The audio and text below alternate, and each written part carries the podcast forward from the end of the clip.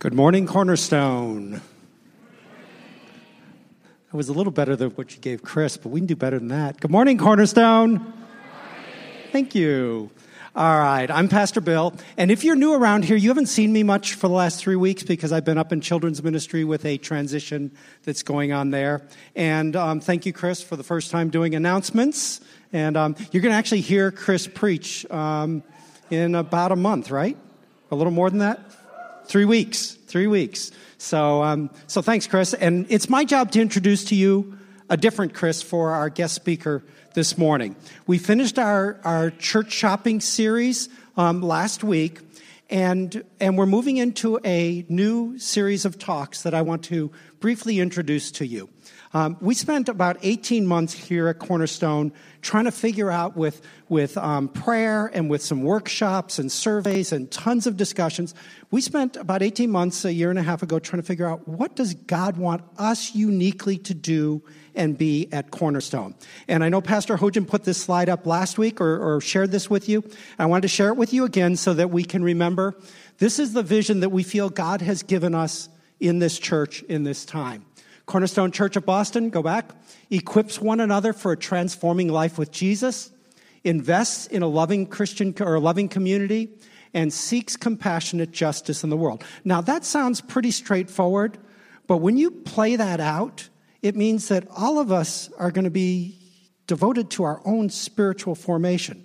But not just that, we're not just devoted to our own becoming like Christ, we actually are devoted to equipping one another to have that kind of walk with Jesus. And then we're going to do something about some life transforming community where we're going to invest in one another in ways that changes us. And, and community changes us for better or for worse. And we're committed to, to have a community where we become better in the world. And then thirdly, we don't want to just talk about justice in the world we actually want to do something about it. So that's our, our vision or our mission. Now look at our, our um, vision. We envision Cornerstone to be a church without walls, boldly following Jesus even beyond our comfort zones, sharing our lives together while breaking down barriers, inviting others, other people in to encounter the love of Jesus, and serving the marginalized in our society. Now, when you think about that mission and vision, what kind of people can lean into that kind of mission and vision? And our, our answer to that is only whole life disciples are going to be able to live that out and make a difference in the world, which introduces our next series um, for this fall. We want to talk over the next three weeks about whole life discipleship so that we can live into that vision that God has given to us. And our guest speaker this morning is Chris Lake. Um, Chris served for 10 years in the Navy as a naval flight officer on aircraft carriers. He's worked for IBM as the found, and he was the founder of an educational consulting company here in Boston. Engineering degree from Northwestern University, master's in technological entrepreneurship from Northeastern University, and a master's, I want to see who cheers for this one, a master's in management from the London Business School. Anybody? Yeah, not much for the British. the Anglophiles have all left us. All right. Um, he's currently the head, the, the founder and director of the VER Institute. And here's what the website says VER Institute exists to envision, equip, encourage, and empower Christians to see their lives as meaningful and live as fruitful, whole life disciples on their daily front lines in the world where they find themselves. And that's why we've invited Chris to be with us. So, Chris, come now and share what you have from the Lord.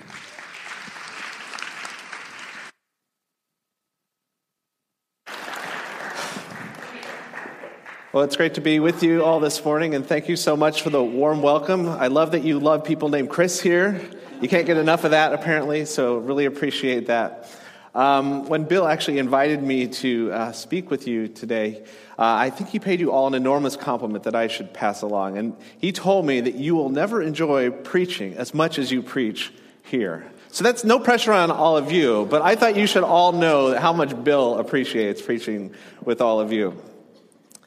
Well, as we get started, I thought I'd share a little bit about my background. I know that uh, Bill gave some of the highlights uh, there. As he said, I um, spent some time in the military and the Navy um, in my professional career in an IBM. But going back to the beginning, I actually grew up out west in uh, Colorado. And growing up, I had this tendency to watch this particular movie like way too many times. Has anyone seen Top Gun? All right. So you know what I'm talking about, right? This gave me a vision for my life. I thought, wow, that would be amazing. I could just fly around, I play beach volleyball all day, and everyone would love me, and it'd be amazing. And then I get to save the world at the end of the day, right? Wouldn't that be so cool? So, most people kind of realized that was a fantasy before they got to college, but not me. I said, that can actually happen. So I joined the Navy, as Bill mentioned. Um, so I spent 10 years of my career there. But along, along the way, I had to have this little pesky thing to get to before I actually started with the Navy.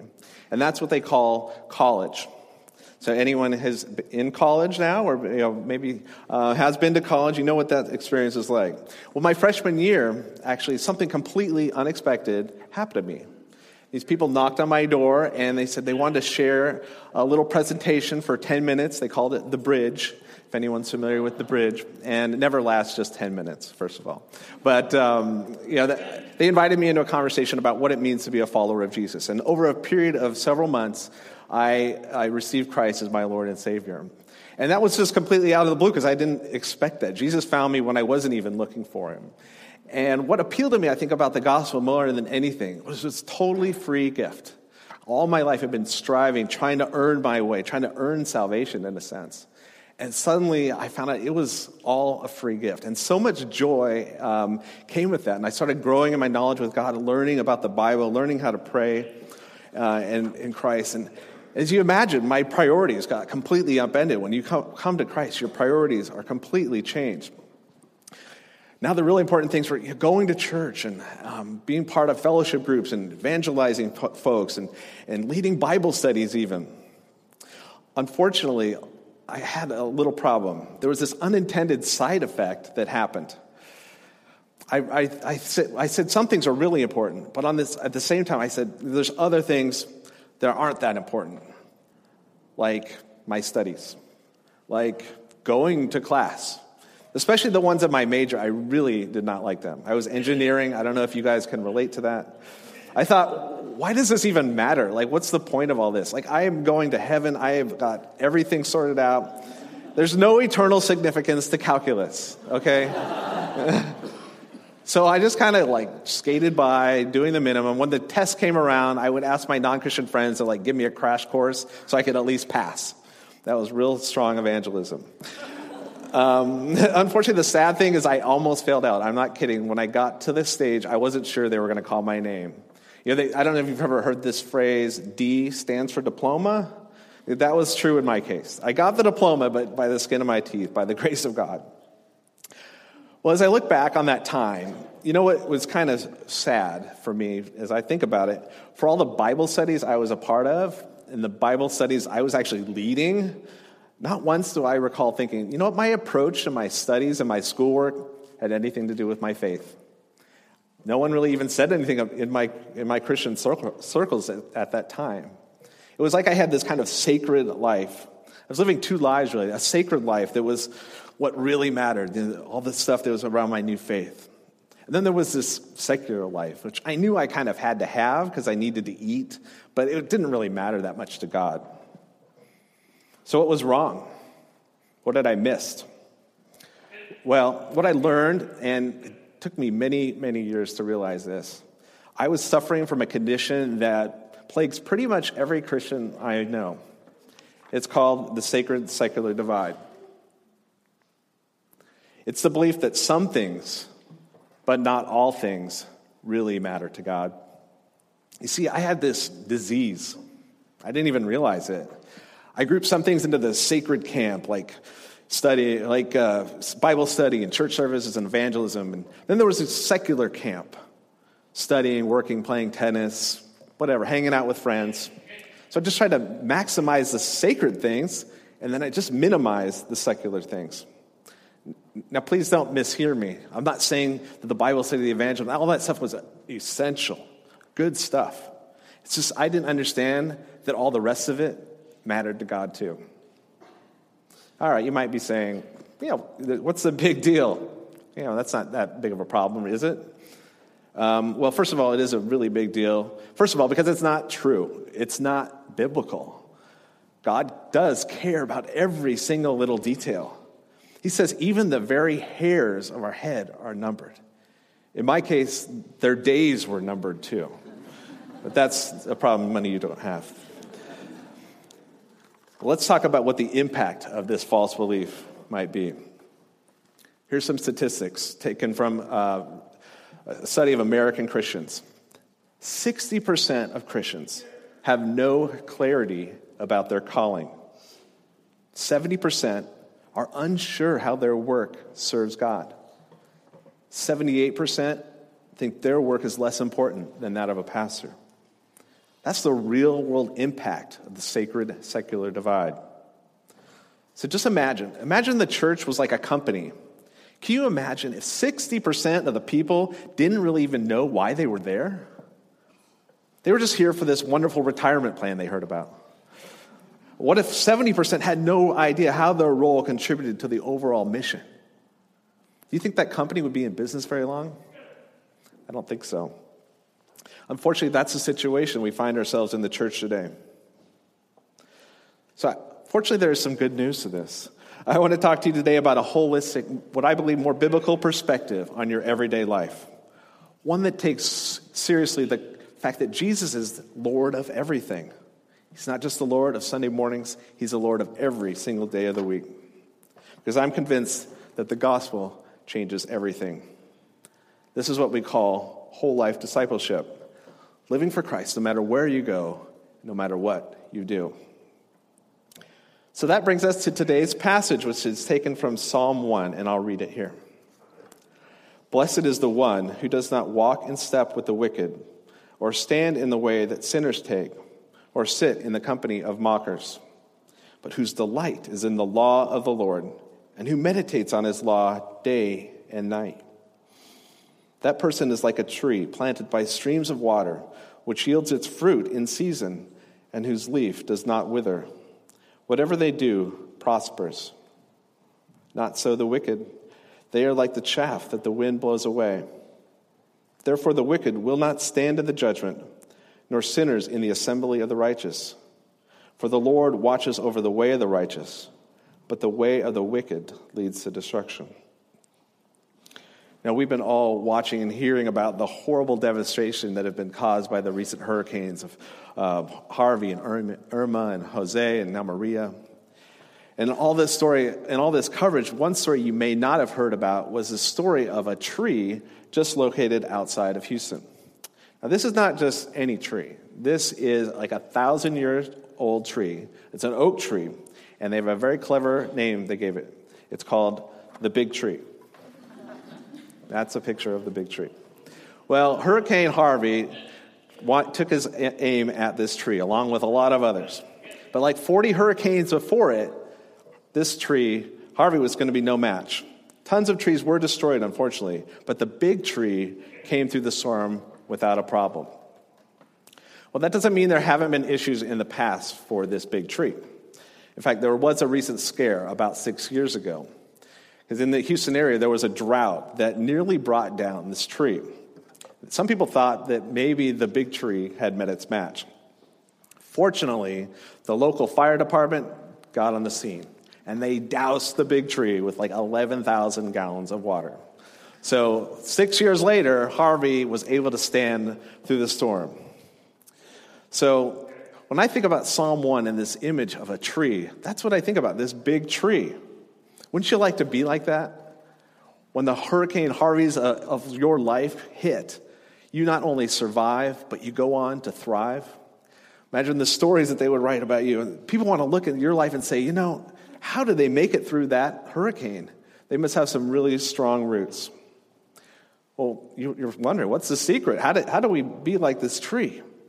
It's right there in Psalm 1. It's planted by streams of water. That's its competitive advantage.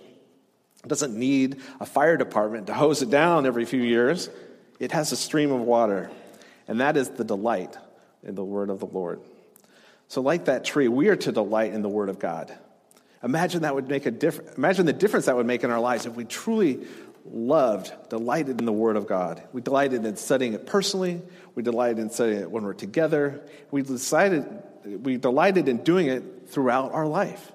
We meditated on it day and night. And maybe you get this image of meditating. We're kind of sitting on a little hill thinking about the Bible all day. No, we are active people. We have lives to live. We're trying to figure out how does this word interact with my daily experience? How can we live it out day by day through our whole life?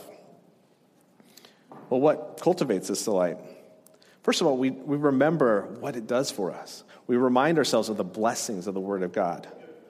It's amazing. It helps us not only stand who God is, it helps us actually to know Him personally. It helps us to understand the mysteries of life, the deep things that we all wonder about as human beings. It helps us make sense of the brokenness that we see in our world and helps guide us to make life giving choices. And it helps us to know how to be a blessing with others, for others, and finally, it just gives us hope. We know our destiny, we know where we are headed a secure eternity with Jesus. So, my question for you and for me do we really delight in His Word? If not, let's pray and ask Him that we would, that we truly delight in it, like that tree delights in that water. I think it'll make a massive difference in our lives. Well, another thing about this tree, it's a fruitful one right? Did you notice that? It yields its fruit in season. As we know, the idea of fruitfulness is a theme that runs throughout the scripture. We have it right there in chapter 1 where God commands them, be fruitful and multiply. And if you flip all the way to the back of the Bible, you'll see it in Revelation 2 when you read about the fruitful trees on the banks of the river of the water of life. Jesus spent some time talking about fruitfulness, and when he said in John 15, This is to my Father's glory that you bear much fruit, showing yourselves to be my disciples. So there's a linkage here between our fruitfulness and people recognizing that we belong to him, that we're his disciples. So then that begs the question what does fruitfulness actually look like in real life? Well, before we jump into that question, I want to take a step back and talk about something that's fundamental to this discussion, and that is the nature of the church. So there are 100 dots on this slide, and you can feel free to count them if you want, or you can just take my word for it. But it, uh, it represents the population of Massachusetts. And you can see that there are nine blue dots in the lower right hand corner there. That represents a number of evangelicals who are in the state. So I'm not sure how you might feel about this, this slide when you see that. Sometimes when I show slides like this, people will feel kind of like discouraged, like, wow, we're just kind of like up in the corner, we're kind of marginalized. You can see some people are kind of interacting with the world, but the rest of us are kind of like, we're right there behind you, right? And you feel like we're not making much of a difference. But what happens when I show you this slide? Same number of blue dots, same number of white dots. But suddenly it's a different picture, right? This is the scattered church. This is where we are throughout the week. We're in coffee shops, we're in laboratories, we're in, in classrooms, we're in cubicles. We're interacting with people who may not yet know, know Jesus, but we want to help them uh, find true life in Christ. Well, where does, that, where does that happen? This is what we call the front line, where the gathered and scattered church mix. This is where we engage with people who may not know God, um, but want to know, well, we want them to, to find that, that truth. The, vast, the truth is, the vast majority of our lives is actually spent on the front line. So, for any of you math majors out there, we'll do a very simple math. That's one class I did go to. All right, 168 hours in a week. Um, let's say you sleep for 48 of those. That leaves you with 120 hours in a week. Most Christians can probably spend no more than 10 hours in gathered church activities. Things like this, it may be a small group, perhaps doing some uh, social action or uh, evangelism. That leaves 110 hours when we are the scattered church. That's where we spend our time on the front lines. It's our primary context for discipleship. It's where we grow as believers. It's our primary context for mission. It's where we seek to live as disciples of Christ. So, what is a disciple? This is a definition that comes from Neil Hudson. He's a pastor out of the UK, works for the London Institute for Contemporary Christianity, and I love how he put it. A disciple is someone learning to live the way of Jesus in their context at this moment. Someone learning to live the way of Jesus in their context at this moment. See, discipleship isn't about taking a course and then you've kind of, you're done and you're finished, you're a completed disciple. No, it's an ongoing process. It's something that changes as our context changes. So when you start school for the first time, you're learning what it means to disciple, be a disciple in that context. When you get a new job, you're learning what it means to be a disciple there. When you have your first kid, when you lose your first job or diagnosed with a serious illness, we have to continually be learning because the context is always learning, always changing. We, it's not natural for us. It's a learning process. That's why we gather weekly to, to remind ourselves what it means and to equip one another, as your, as your mission says, to equip one another to live this out.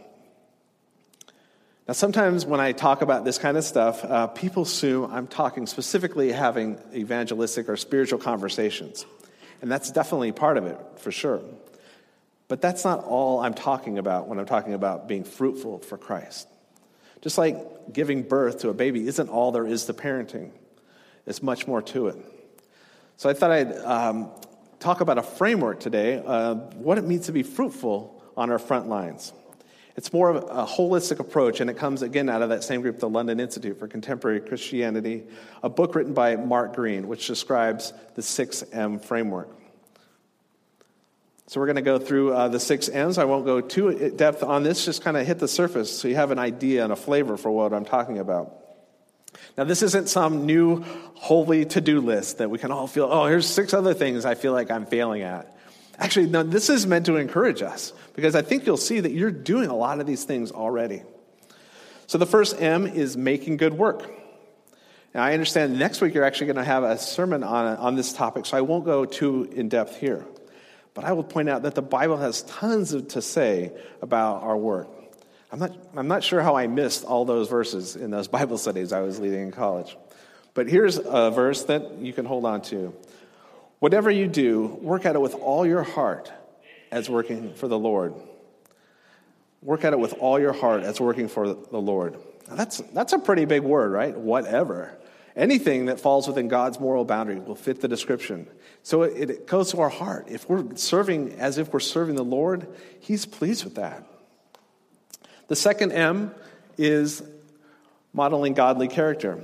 And this comes from that uh, verse in Galatians 5 that many are probably aware of 522 and 23 about the fruit of the Spirit love, joy, peace, patience, goodness, kindness, gentleness, faithfulness, and self control. And those things can sound kind of churchy, right? You know, when I, when I was in the Navy, I don't remember ever, my commanding officer, my annual performance review, I don't remember him ever saying, you know what, Chris, you did awesome with your gentleness this year. I mean, you were the, like perfect at gentleness, and your joy was amazing. You had so much joy, like you passed all your peers. Now, the, the world doesn't care about my joy or gentleness in terms of um, what it's trying to achieve. But for God, it matters immensely because it shows the world a glimpse of a different kingdom, a different place. If you have joy when everyone else is miserable, think of the impression that that makes. So, the, the third M is ministering grace and love. Well, what does that mean? What does that look like in practice? I, I thought I'd share a story about a friend of mine named Ruth, maybe give you a picture of what this looks like. Ruth, uh, she works for the city of Cambridge in a human resources role, and it's actually a pretty tough job her job is to pick the people who keep the city clean. So these roles aren't always that glamorous. And so that's her job to, to figure out you know, who, can, who can serve in these capacities. Well, in order to really understand what it's like to work in these jobs, Ruth decided that uh, she was one day she was going to shadow uh, the cleaners that she had hired. Now, it's not her job description to, to shadow the people that she's hired, but she wanted to know what it was really like up close and personal. Well, when she did that, she gained some really useful insights. For example, she was really surprised to learn that they all took their lunch break in this crammed, dingy stockroom. It, she, was, she was kind of distressed by it and asked them, Why are you meeting here for your lunch? Well, they explained they, they really had nowhere else to go. They said it's their job to be invisible, and no one had really thought about providing them a place to eat. Well, as a follower of Jesus, Ruth she didn't find that acceptable. So she became their advocate. She was able to get funds released so that they could have a place where they could eat their lunch in dignity. Now, that, some might say, well, that's not that big a deal. That's, that's kind of a small thing, right? Doesn't it seem that Jesus is always taking notice of the small things? We read in Matthew 25, he notices the simple glass of water that we may give a brother or sister in need. He takes care of that little thing. Again, because it gives a glimpse of a different kingdom. The fourth M is molding culture. Does uh, anyone remember those snowstorms? Who was here in the uh, winter of 2015 when we were like deluge? Yeah, right, with like all that snow, right? Well, most of us, I think, were not too happy campers. But my friend Steve took a different approach. And uh, instead of this as an opportunity just to complain about all the snow like probably the rest of us did, he decided to build a massive snow house in his front yard. So you may have, some of you may have seen this in the Boston Globe. It had six foot ceilings, um, windows, and enough room for a dozen people. All right. He even went out, decked it out with Christmas lights. You can see in the corner there's a dog in there. Okay. I don't know if the dog is going in there. Hopefully it's outside. Um, but Steve had this slogan. He says, "If life gives you snow, you make a snow house." Now that's literally molding culture. Now, it's, it's not about this massive igloo that he made. As a follower of Jesus, he's trying to change the culture on his block, to build relationships, give an opportunity for people to be invited into his life. Now, the fifth M is being a mouthpiece for truth and justice. That means not just speaking up when your own interests are violated, but speaking up for others, particularly those who can't speak for themselves. And finally, there's the sixth M, being a messenger of the gospel. Now, uh, I would like to share with you, there's lots of things we could say about this, but I'd like to share a simple approach to uh, evangelism that you might not have considered. And it's called the Four Tables. And you can see them depicted here. In the upper left hand corner, you'll see the work table. And that just represents the place that you, occupies your, your most of your time, your front line. Do great work. Do it with excellence integrity, with joy, with all your heart. And, and, and do it in a way that invites people to take a look at your life. The upper right hand corner is we would call the coffee table. So as you feel the Spirit lead you, you invite someone in your sphere of influence perhaps to coffee or lunch. At that point, it's not a chance to just kind of ram the gospel down their throat when they didn't even ask for it. No, it's for actually, first of all, just to listen to their story, to build relationships, get to know them, hear what they have to say. Let them get to know you. Over time, I think as the, as the hurricanes of life hit, whether they hit your life and they, they're surprised at how, you, how you're able to weather the storm, or maybe a hurricane hits their life and they're questioning the foundations that they built on. They're seeing that they don't have the roots to survive, but they see something different in you. That's where you have an opportunity to share the gospel. And that leads us to the fourth table, the Lord's table, which we'll share today. We want them to eventually come to know and have a personal relationship with Christ. So that's an idea for, for you maybe think about how you might um, invite people into your life and invite them into a relationship with Christ. Well, as we wrap up, I hope that you've found this encouraging, and I hope you'll consider to take your, a look at your life, perhaps with the new lenses. That you would just delight in the word of the, of the Lord, that you would drink it up like that big tree uh, drank that water. Be ready to withstand the hurricanes of your life. And I pray that you would really embrace your front line and see it's a place you can be fruitful for God, no matter where you go or matter what you do. Would you mind if I prayed for, for you? Father, we do thank you for each and every one here. We thank you they are part of your grand plan. They each have a role to play in advancing your kingdom throughout this city. Father, help them delight in your word, to meditate on it day and night as they seek to live according to it. Empower them by your Spirit to, to bear fruit on whatever front line you've given them in the laboratories, in the dorms, on the shop floor, the coffee shops, the cubicles, wherever you've put them. And in everything they do, may they bring glory to your great name. Amen.